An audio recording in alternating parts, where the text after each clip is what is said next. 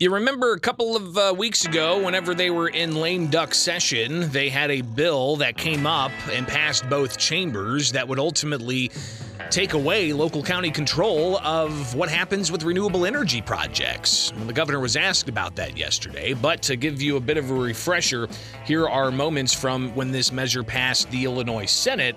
And you'll hear um, State Senator Bill Cunningham and State Senator Chapin Rose from the previous General Assembly uh, debating this issue in the Senate just before it passed. We have a number of areas in the state, the prime re- regions, for, particularly for wind development in the state, that have very reasonable siting rules, and we've seen all sorts of development. We have other counties that have much more restrictive rules in place, and that has stymied development. And that's what we're trying to address in this bill by allowing for local input, but putting guardrails on how restrictive those um, siting requirements can be. We got plenty of this.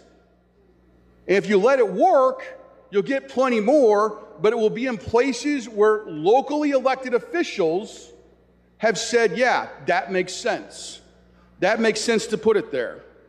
In one study, the estimated 573,000 birds were killed in a year at a single 51,000 megawatt installation.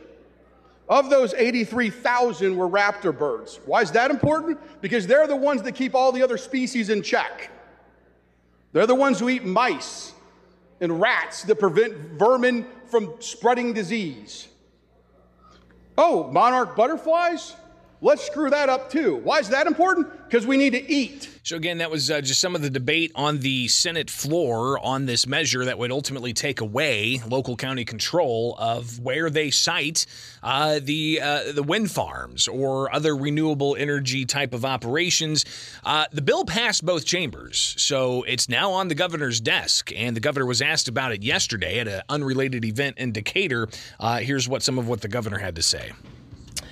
It's very important for us to uh, make sure that counties, uh, local governments, and the state all have input here uh, whenever there is an opportunity for a farmer, a landowner to uh, put clean energy on their land and to reap the benefits of that.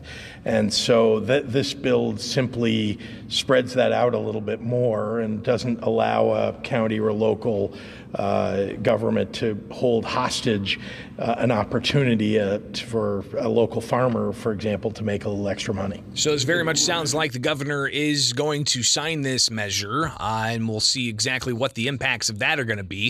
If there's going to be any lawsuits from local county governments saying that uh, this is overstepping uh, the, the the bounds of the of the state government to come in, but this is also on the heels of Governor J.B. Pritzker returning from Davos, Switzerland, the World Economic Forum, where he promoted uh, the state's green energy policies or renewable energy policies on a global stage. So uh, the governor at one point indicating to farmers before the election that you know he wasn't necessarily uh, concerned about uh, taking away the uh, uh, farmers' property, and we'll have to revisit some of those comments he made and whether or not this bill that he sounds like he's poised to sign might rub up against what he had to tell farmers back in the you know before the November election. So some interesting things going on, of course, post election with uh, with a new uh, found uh, agenda moving forward and seeming to have the super majority of Democrats on board uh, with that agenda and how that's going to be implemented